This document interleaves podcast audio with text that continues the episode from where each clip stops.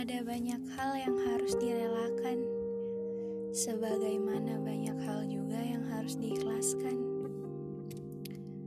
Ini bukan hanya tentang siapa yang paling kuat menahan, tapi juga tentang siapa yang paling bisa memanjangkan sabar. Seseorang pernah bilang, untuk segala masalah yang berkaitan dengan dunia tidak perlu terlalu pusing. Kita punya Allah kan? Apalagi yang kamu khawatirkan. Namun, dasarnya kita manusia, ada saja alasan mengeluhnya. Ada saja alasan lainnya untuk terus berandai-andai tentang hal yang padahal cepat atau lambat pasti akan dilalui juga. Sesekali, tidak setiap kali kita perlu mengambil beberapa langkah mundur, bukan untuk kembali kepada penyesalan atas keputusan yang salah, tapi untuk belajar.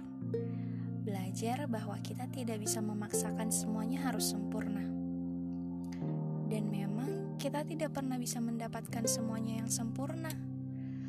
Pasti ada saja kurangnya, pasti ada saja hal yang membuat mengeluh pasti ada saja sesuatu yang tidak sesuai dengan harapan kita. Yang perlu ditanyakan kepada diri sendiri, kenapa kecewa?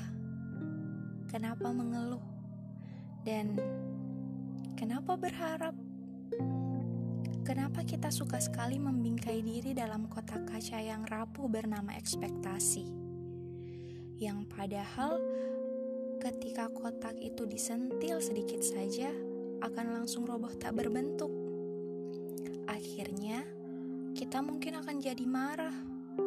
Kita mungkin akan menangis sendirian di sudut kamar, atau mungkin kita akan menyalahkan segala hal yang sebenarnya itu semua tidak perlu. Kita terlalu banyak menghabiskan waktu untuk menyesali dan merutuki takdir-takdir yang kita sendiri tidak punya kuasa kendali di atasnya. Sejujurnya, akhir-akhir ini saya sendiri pun cukup sering bertengkar dengan pikiran sendiri.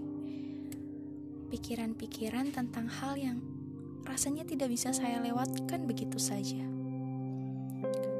Bahwa kenyataannya cukup sulit untuk tidak iri terhadap kisah-kisah tentang hati yang Allah mudahkan jalannya kepada tiap pasang kaki yang dimudahkan untuk melangkah, kepada kedua tangan yang dimudahkan untuk menerima, kepada lisan yang dimudahkan untuk berucap, kepada semua hal indah yang dibiarkan untuk tetap indah. Kenapa? Kenapa untuk orang lain semuanya kelihatan mudah?